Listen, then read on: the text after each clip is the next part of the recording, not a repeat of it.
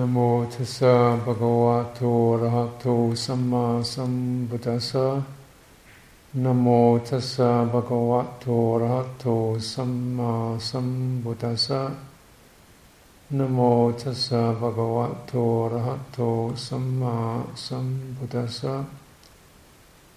พุทธังธัมมังสังฆังนัมสสามิ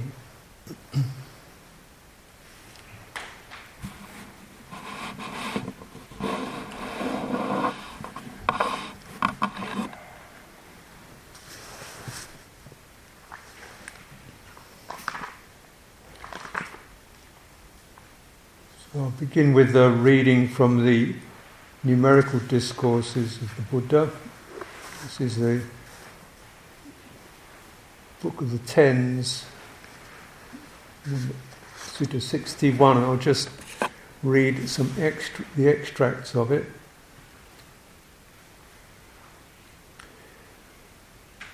Because this is said a first point of ignorance is not seen such that before this there was no ignorance and afterwards it came into being. Still, ignorance is said to have a specific condition. I say that ignorance has a nutriment.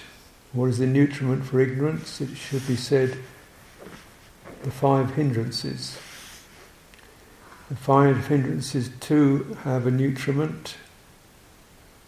What is the nutriment for the five hindrances? It should be said the three kinds of misconduct. Three kinds of misconduct have a nutriment. Non restraint of the sense faculties. Non restraint of the sense faculties.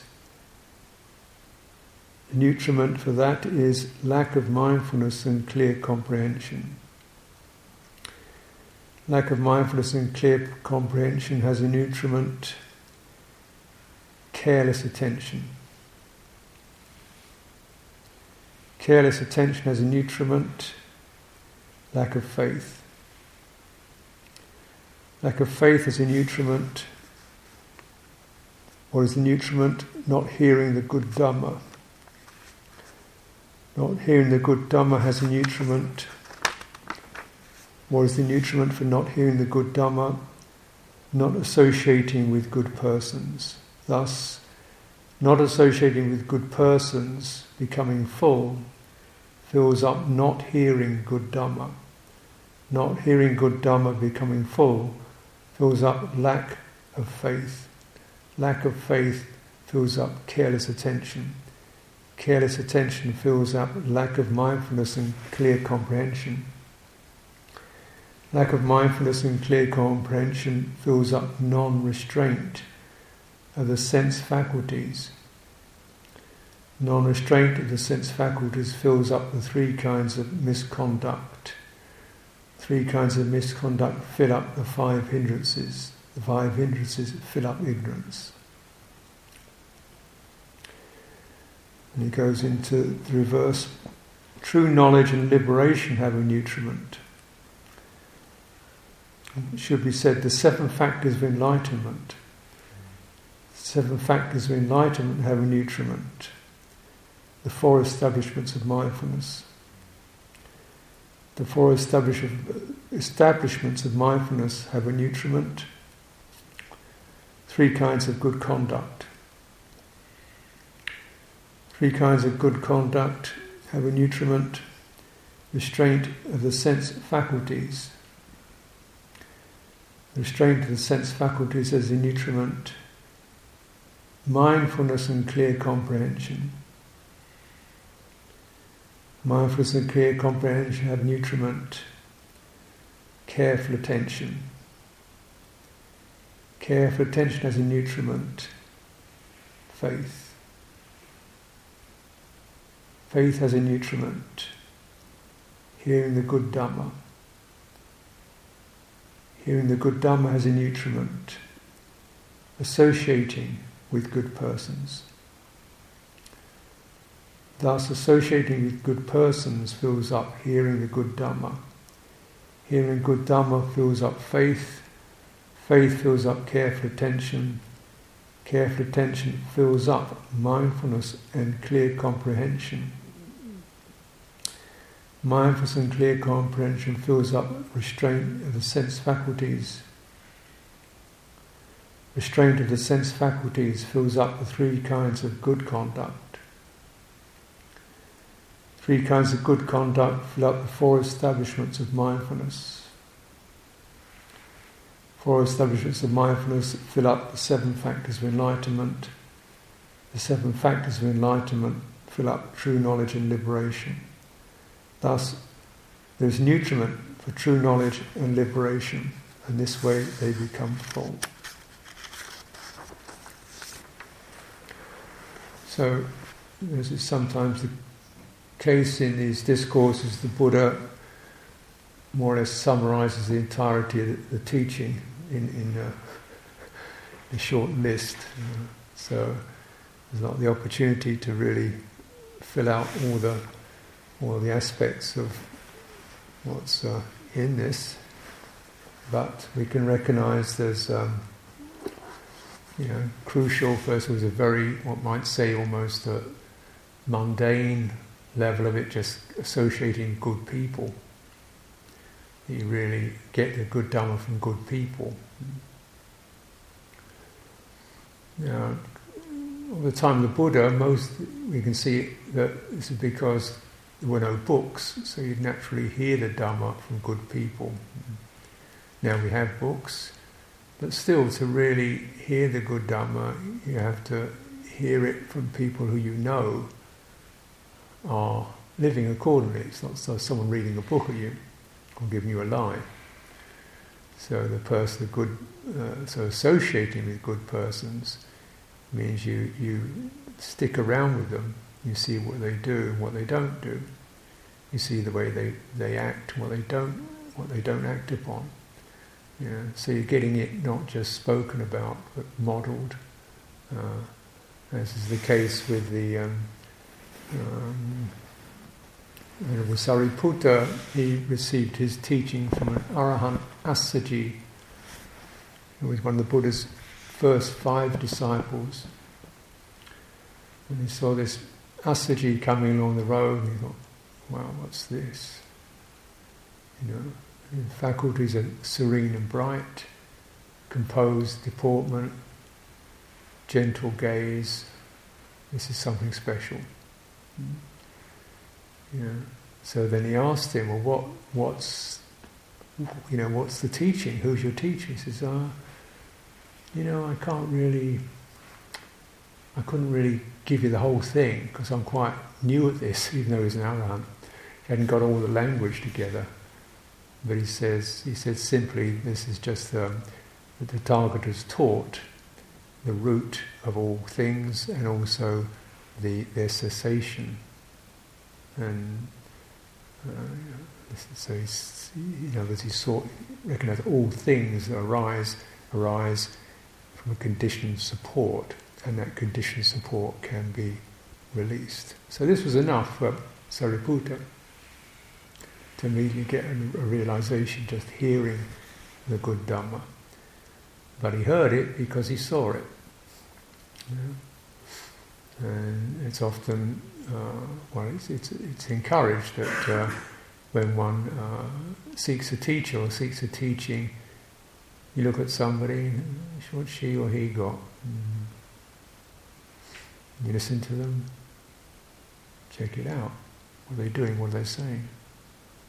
Mm. And so you couldn't judge people immediately. He says, not when you really look at someone, stay with them, follow it for a while. Then you maybe get more reasoned assessment of, know, you know what, where the person is really at. And then it's associating. So associating doesn't mean just hearing and speak, but associating. And this really does help us to be very clear that um, words are only one aspect of this transmission.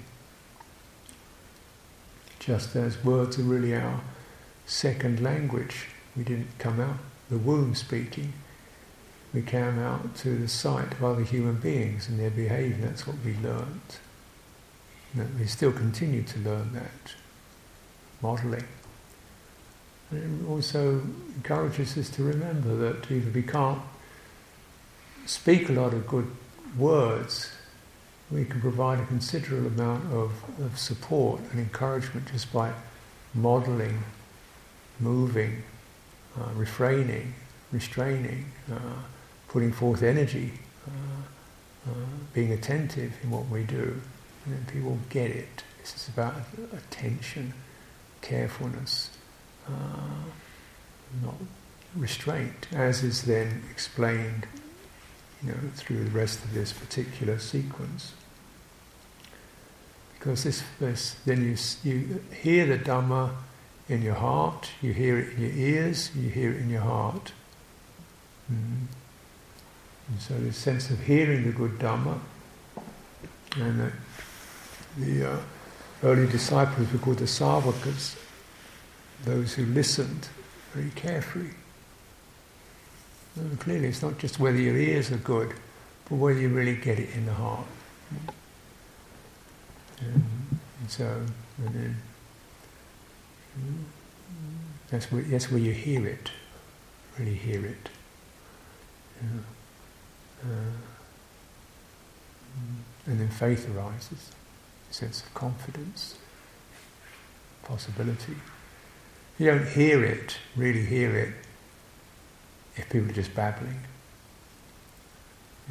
Even if what they babble is quite, you know, interesting in its own way. You hear it when you, you hear it being spoken from the heart.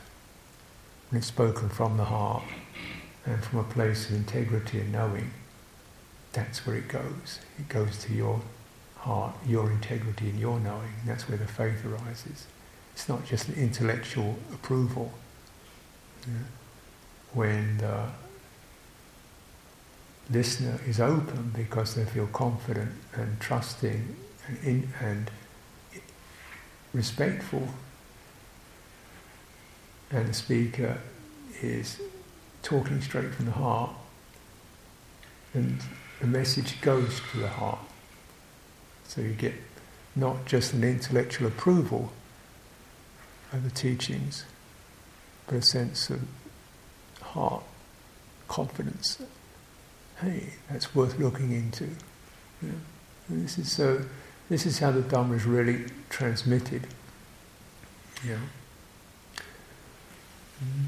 Lived, and uh, why it's uh, always seemed to be so important to um, have a human transmission. And so you know, degree to which we still have, uh, uh, you know, sanghas who, in their best way they can, they're not certainly not all our arahants, but at least living re- restrained according to the training rules and modelling the conduct, then, you know, just by doing that, you're, all, you're already spreading the Dhamma. Mm-hmm. Because it causes faith to be aroused. And then it, even a few words so as Assaji's few words can touch something. And better than a thousand useless words is one phrase that has meaning.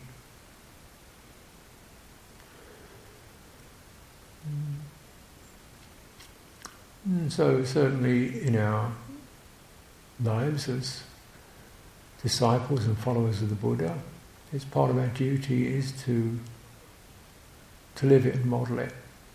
For the welfare, the welfare, because as long as we keep following the conduct and the behaviours that are established, it will restrain our own minds and also be a visual sign and a sign of confidence for others. This is the way it's, it's kept going. This is not a lecture hall.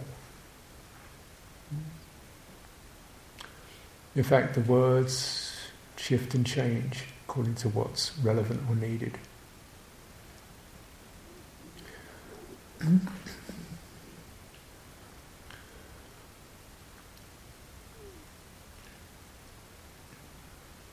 So faith fills up careful attention. Careful attention, yoniso means that your, your attention is careful.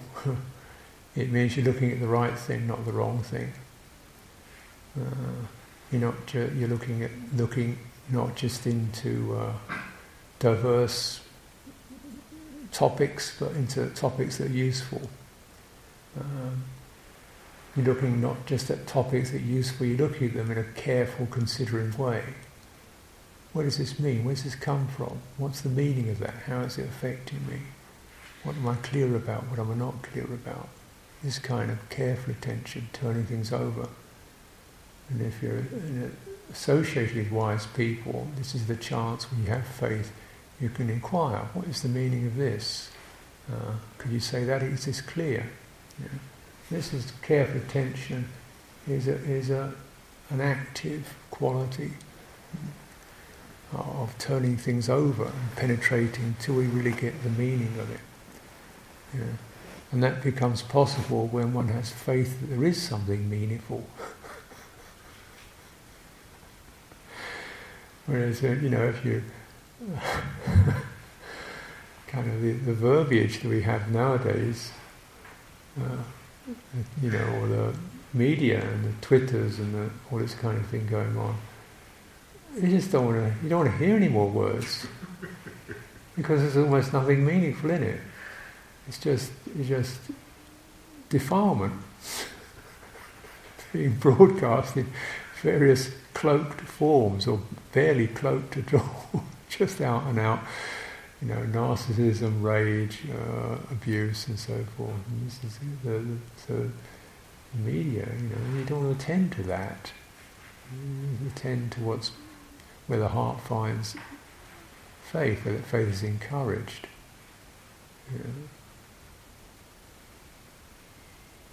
Careful attention takes you into beyond the mere words into the meaning.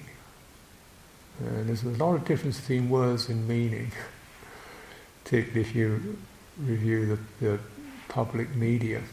A lot of it just means nothing. Nothing useful anyway. Mm-hmm.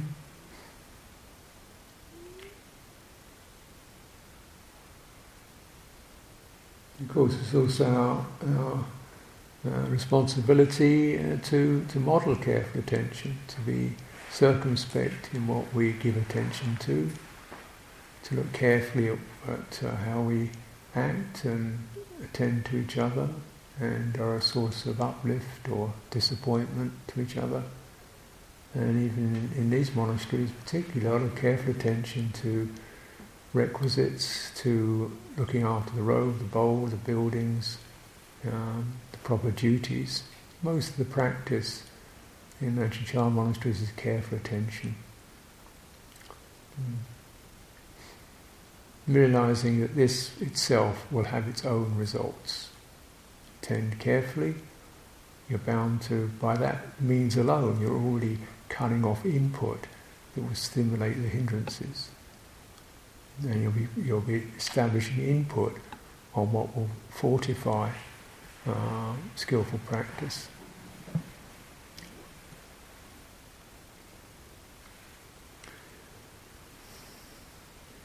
So when careful attention becomes full, it fills up mindfulness and clear comprehension, sati sampajanya.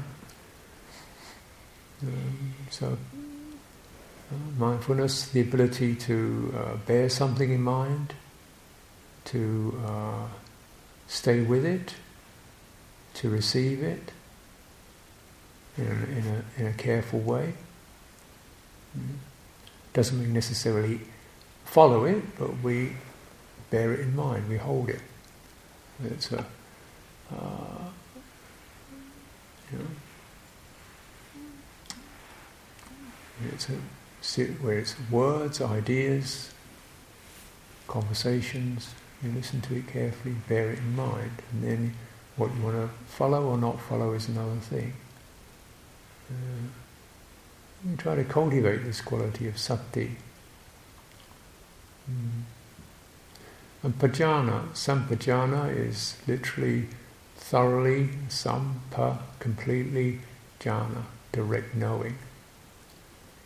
So it means you're very fully, completely and thoroughly, directly knowing. and what does that mean? Yeah. Well, it's very much about present, present, present, present. Because that's only you can directly know. You can conceive and imagine and expect and prophesy and guess and could be right. We can remember, and that's probably got some truth in it. For anyone with uh, uh, intelligence recognizes that the memories are very distortable and subjective, and they, they grow, we only remember certain things, and they grow fuzzy with time. Future is who knows. Hmm? So, directly knowing is about what's directly arising in the present. And directly knowing means not, not interpretation, but as directly sensed as you can get. How's it feeling? What's the quality of the experience? Is it shifting, changing? Is it, is it skillful or unskillful? Is it, uh, how does it affect you? And you cultivate this around the movements of your body, the sights of other people, the odours, smells, fragrances, delicious, tempting, or otherwise. And you directly know this is this, and it's changeable. And what's it doing to me? Is it bringing up skillful or unskillful qualities? If we don't directly know, we think about, well, that's great, that food smells really good. I wonder if that's that broccoli or bacon and eggs, or what is it? Oh, oh really nice to have some of that. Mm-hmm. You directly know, oh, desire, craving comes up. You're not just following and conceiving and proliferating around what way you interpret experience, you directly know oh, craving has arisen, this sense desire has arisen. And you stay there with that, and you're mindful of that, and you bear in mind the teachings, then this is not to be followed, it's to be understood, because this leads to carelessness and uh, obsessiveness and habits that I don't want to encourage. So therefore you, you abandon it, you step back from it, you don't identify with it, you release the grasp of it, you don't follow the, the energies that rush out, you relax them, you have a, a topic or a meditation theme or a skill that helps you to step back. This is where you cultivate mindfulness and clear comprehension. In this case, these are really, these faculties, are, this is associated with general conduct. Yeah. So however one is uh, dwelling, you know, uh, this is, this is something that should not be remote. When you hear it, when you hear a teaching like this, this should be something you can get hold of. Yeah. All of us see and hear all of us see delightful things, hear terrible things. All of us see attractive people or sickening things. You know. do we understand what's this doing? Are we carefully attentive? Mm. Do we understand what it's bringing up? Are we able to disengage from the unskillful? Do we even know what unskillful is? The compulsiveness, the dragged in, the mind being gripped by sights and sounds and touches, praise and blame, and then thrown into an emotional turmoil because of it. What kind of wisdom can come from that?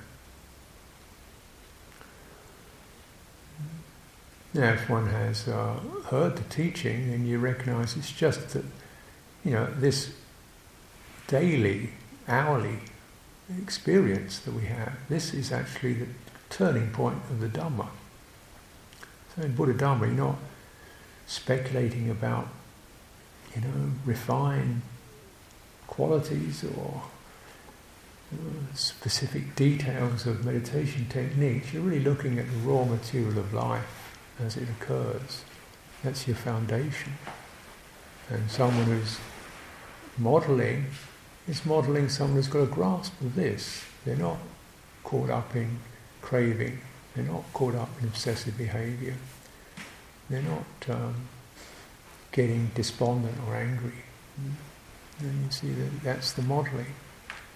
Even in the presence of things that are attractive, they're not pulled. Presence of things that are disgusted, they're not, they're not blown away by it. They're not knocked over. You know, this is someone who's got some independence from phenomena. This is this can be done. Uh, more than any explanations, just to see it being done and modelled. And yeah, human beings can do this. We can step back from that and step outside this uh, flood. Uh, and exactly, we, that's exactly the turning point of, the, of enlightenment.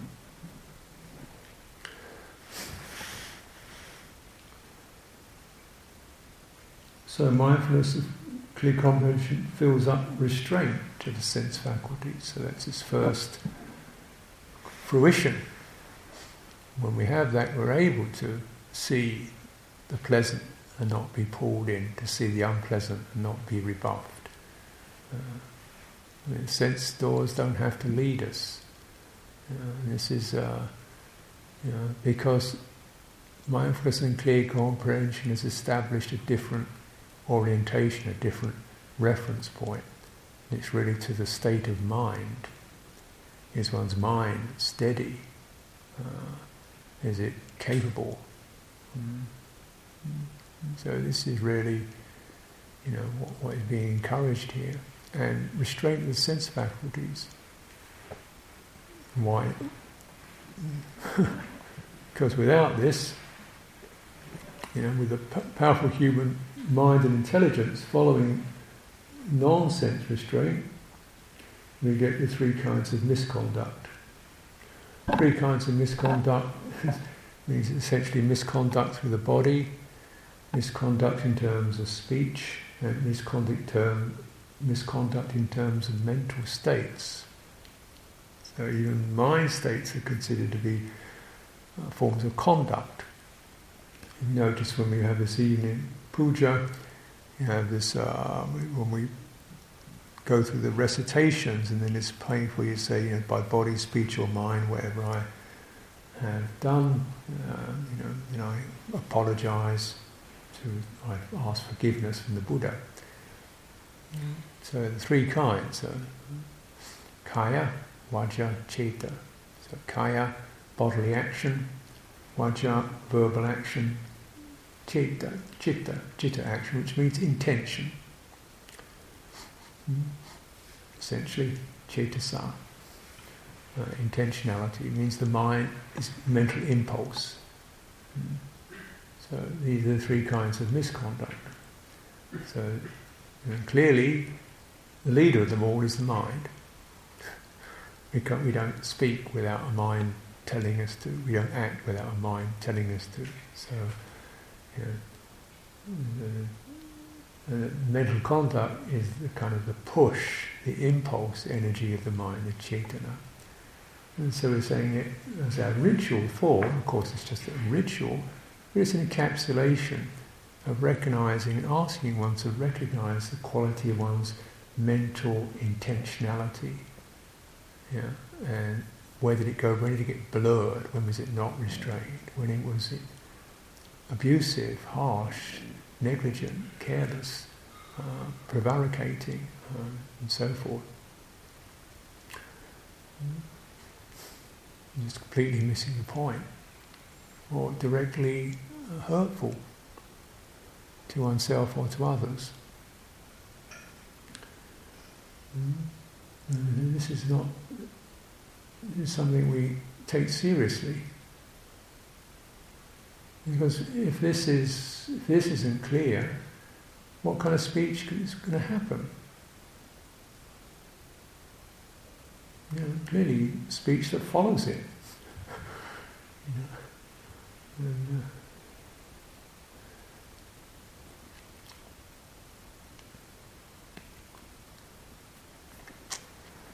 So really, when we cultivate meditation, this is this is a the, uh, the bhavana is in, technically in silence, But of course, we're dealing with the inner speech of the mind, aren't we? And that the, inner speech, what, what our minds bab- chat about, or even the way they chat, whether they're harsh, indulgent, lazy, or just kind of gaga. Because even silence is a kind of wrong conduct in this uh, teaching. You know, when, when there's something, things that should be said. Yeah. Mm. So, for example, in our Vinaya, it's, it's, it's an offence to not uh, to, to, to not give an answer to when one is asked a decent question. One should always give some kind of reply if questioned about one's conduct or questioned about sangha affairs. The idea is that absolute silence is not even considered suitable. So even you know, just noticing in the meditation what your mind weaves and remembers and distills and concocts. Because right here is a chance where we can begin to arrest the streams that otherwise become thoughts, or if they're thoughts, they become speech. If they're speech, then we follow them with our work, with our actions, and then we generate a field of demerit around us. Whereas if one's uh, mind states are carefully supervised, then if they arise unskillfully, unskillful mind states arise, then we can check that mindfulness and clear comprehension. You know it, you don't follow it, you don't tolerate it, you don't keep going on it, you step back from it and withdraw energy from it, shift your what you think, what your topic is, and learn to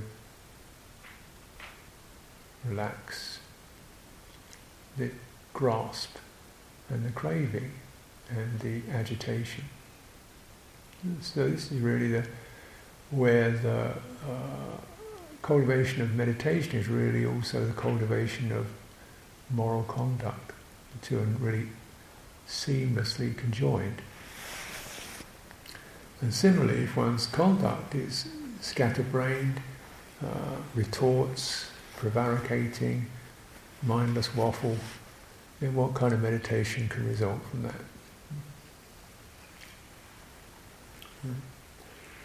Of all the kinds of misconduct that, that are actually manifest in the world, most of it is spoken. Clearly, there are people bombing each other, shooting each other, raping each other, stealing things, and so forth. But you don't have to lift a finger to, to, to speak. Uh, and so the, the, our ability to uh, uh, manifest misconduct with speech is far greater capacity than one's ability to, to do it with the body.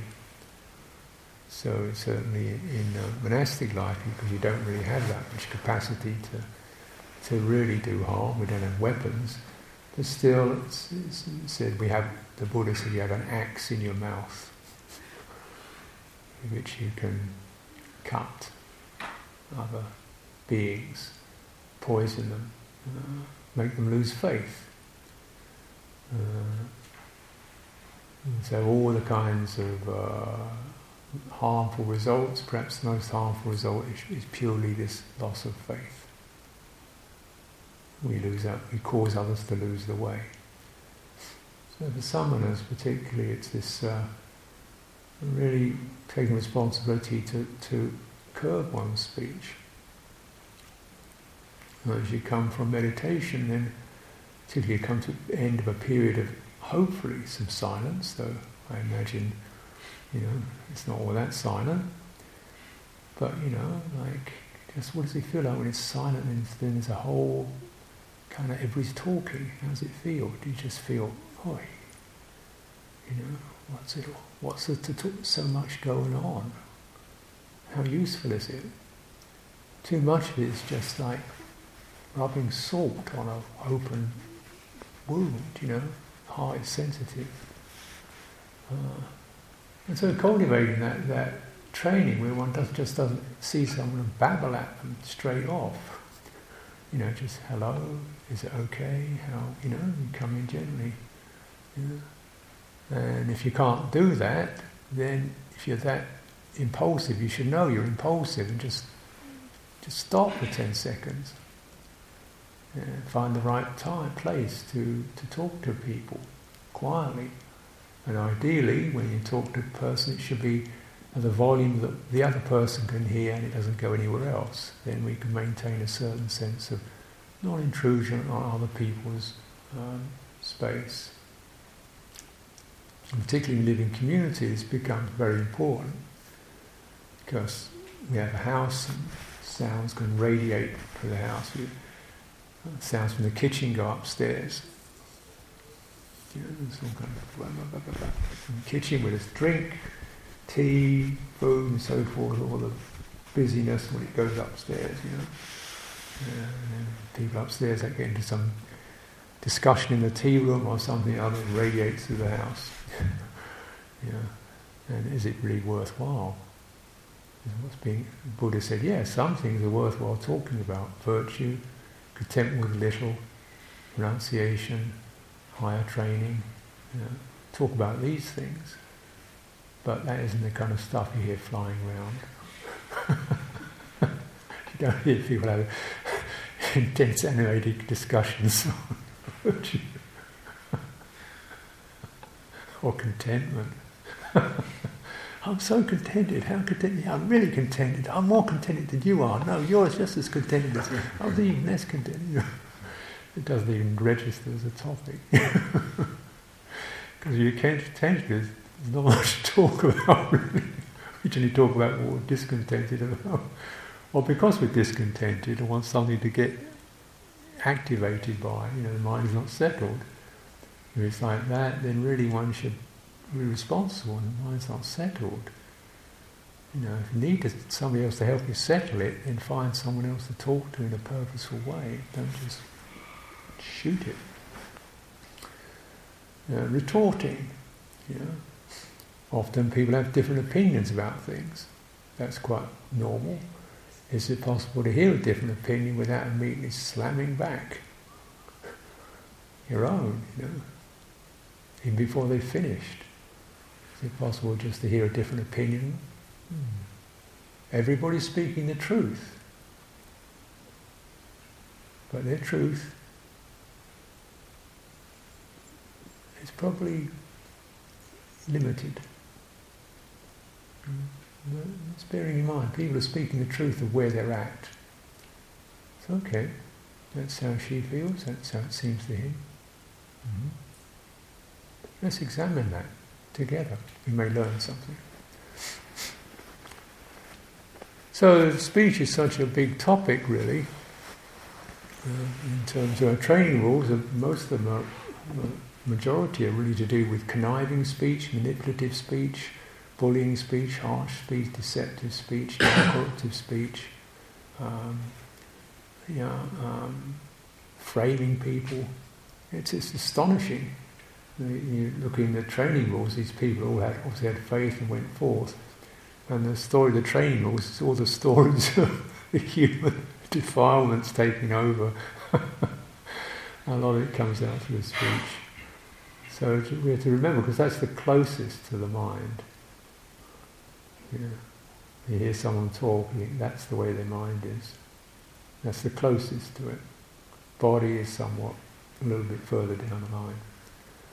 So these are the three kinds of misconduct, and they're filled up through lack of sense restraint, because it's that sight, sound, touch, thought that triggers a reaction.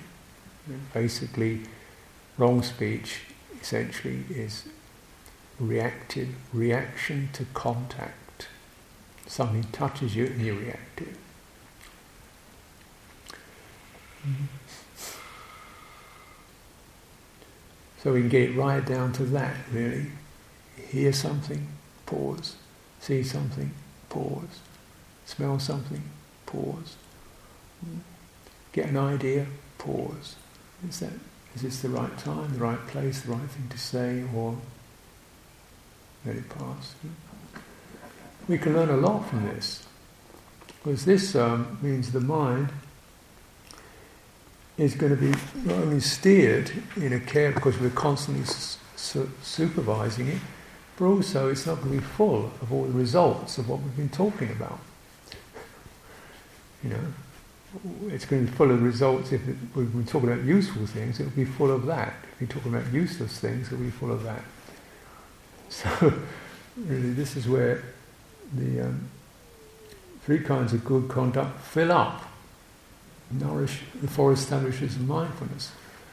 So now at this point, mindfulness is now not just the mindfulness around daily conduct, as it were, but really placing mindfulness on body, on feeling, on mental states, uh, and the phenomena that arise in mental states. So it's a very, for establishers of mindfulness, a much more structured, precise placing. Yeah? And because now one has learned that not every item in the mind has to be followed, not every mood has to be followed, not every contact impression has to be acted upon, then we have some choice where to place. We're not just placing it upon any old thing that arises. Yeah. Or what we feel most strong about. You know, because I feel strongly about something doesn't mean it's necessarily important. just because I've got a bias about something, you know, or I'm upset about something doesn't mean it's actually, you know, that uh, important even. You to, well, notice then, also place it on, first of all, on, on topics that you'll get some strength from some benefit from, some st- stability from. And then you can begin to review where you're getting upset or confused or depressed or whatever. You establish it purposefully on, on phenomena and on their basis. In the body, arising in the body, this is the nature of feeling, this is happening to the heart. So it really made me own. We own what arises. Oh, it's there, out there, there, there, there, we own it here. Take it back. The world comes back here, business comes back to here. Things that we just, you know, that's what this restraining and careful attention does. Come back to here.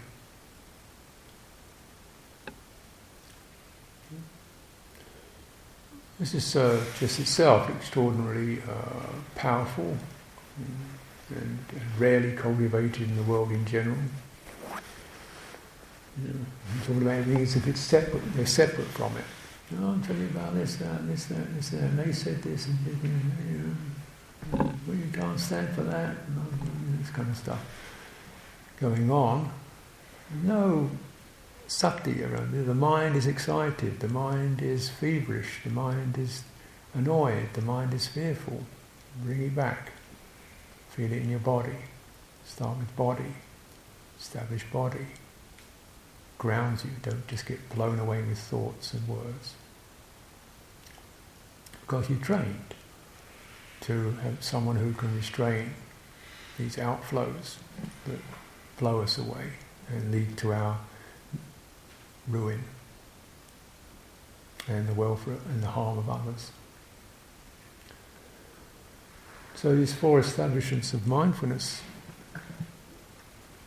then um, fill up seven factors of enlightenment. I won't go into all that, really.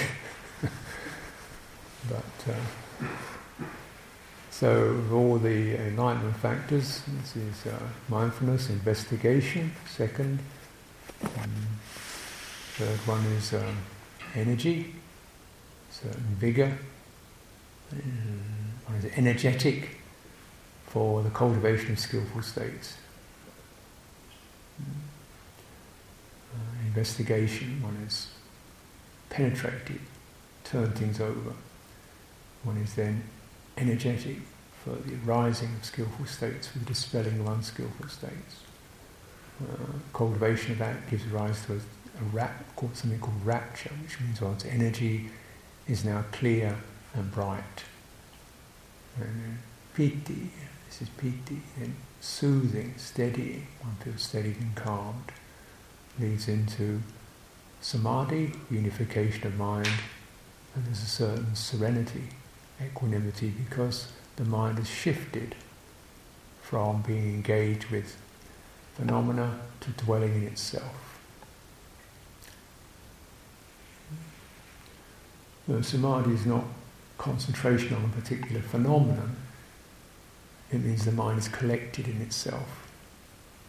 There's a difference between meditative samadhi, concentration, ordinary concentration. You can concentrate on a problem or a puzzle or a task, but really samadhi is the mind.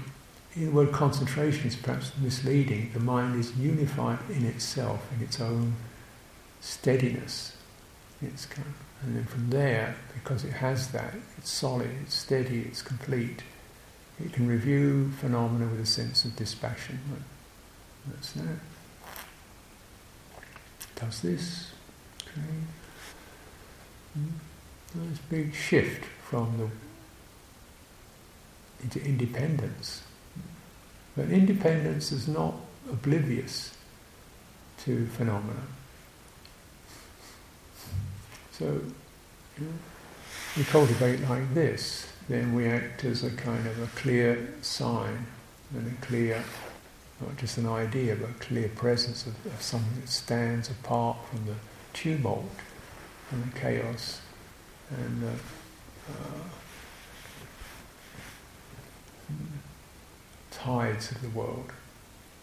And this is how the Dhamma gets transmitted through that. This gives rise to full knowledge and liberation. And we can see then in this whole sequence, you start with something that starts off as just sapurisa. Sapurisa, it's a pretty, means just, purisa means a person, sa means a real person. What does that mean? You know? It means someone of integrity, someone who, who walks their talk. Someone who's genuine. Yeah. Uh, these are likened to examples as someone who gives what's hard to give uh, for your welfare, who exerts themselves for your welfare, who bears what's difficult to bear for your welfare, walks the extra mile, doesn't give up on you, uh, doesn't betray your confidences, uh, is open, mm, never lets you down. This is a sapurisa. Sapurisa is also someone who has access to uh, these virtues and qualities. Morality, higher morality, higher mind, higher understanding. They have access to that. They, they walked it. And therefore this, this is a sapurisa. Now we may not be all be, you know, it doesn't mean you've got to be an arahant, but it means at least a living with integrity and uh, morality and uh, with a sense of a mind that is uh, a kalyanamitta, someone you, who will befriend you in a way that's not just about affection, about care and decent behaviour, uh, and so that faith will arise. So we can try this. Yeah. And I think you know, if, we really uh, remember that all of us however seemingly insignificant, know, we all model something to each other. You cannot not model it. This is what human beings do almost as, as a species. We see other human beings and we start to, what's that? You know? It doesn't mean you don't have a title or status or being a monk or a nun to do that. Just being yourself, you automatically other people see you and they go, oh, what's that? We notice, oh, she doesn't do that. Oh, she's always there. If you ask her this, she says this. Oh, there's a quality. Then we can try that. If we recognize that none of us are then impotent, none of us don't count. we all essentially are potent in this world. You know, we get so blown away and distracted because so much of our human power is now invested in governments and big financial enterprises, institutions. Average person just feels like doesn't really matter, does it? You know, what can I do? What can I say? Does it matter? You know, and you see, then of course these uh, all these kind of wars and conflicts are caused not by people having a personal grudge against each other. You know, you go out and shoot people you've never even seen, let alone talk to, because the government tells you to, and you follow it. And that's the kind of pawns, pawns, pawns in this. Know. Very important you just see now, now actually we're coming to these um, you know, crisis points in the you know, world. Guess it's always a crisis of some some or another. There are millions of people going to the streets with they don't want to have. Uh, they're looking at things like climate. Hey, you know, you just can't leave it up to, to, to people who are not good people, who don't walk their talk, who don't live morally, who don't have a scrap of mindfulness, who never have had a mindful inhalation. You can't leave the world's fate up to them. you know, you, you've got to at least stand up, you know, and, and, uh, and then say, I'm prepared to stand for something. And you think, well, I appreciate the spirit's good. What people do, questionable, but the spirit take responsibility. You know? You're a real human being, then you try, you've got a chance to either live with integrity or not. If you live with integrity, surely somebody's going to notice and be encouraged by that. Those who can notice would be encouraged by it. That gives rise to faith. Faith means you begin to you know, you, you see something you recognize is truth. And you know it. Faith arises. And this is how the training begins. Because of faith arising, there's a possibility to, to feel a sense of direction and train oneself. So, as we're coming to our uh, end of our group retreat, and we've all been cultivating in accordance with our strengths and capacities, a karma, to purify the mind. And uh, so, but then hopefully we cultivate purifying the mind, we take it into purity of thought, purity of intention, purity of speech, purity of action. Then our cultivation will not have been worthless, but deeply valuing as something that has an embedded effect both on ourselves, our community, and on human experience in general. So offer this for your consideration tonight.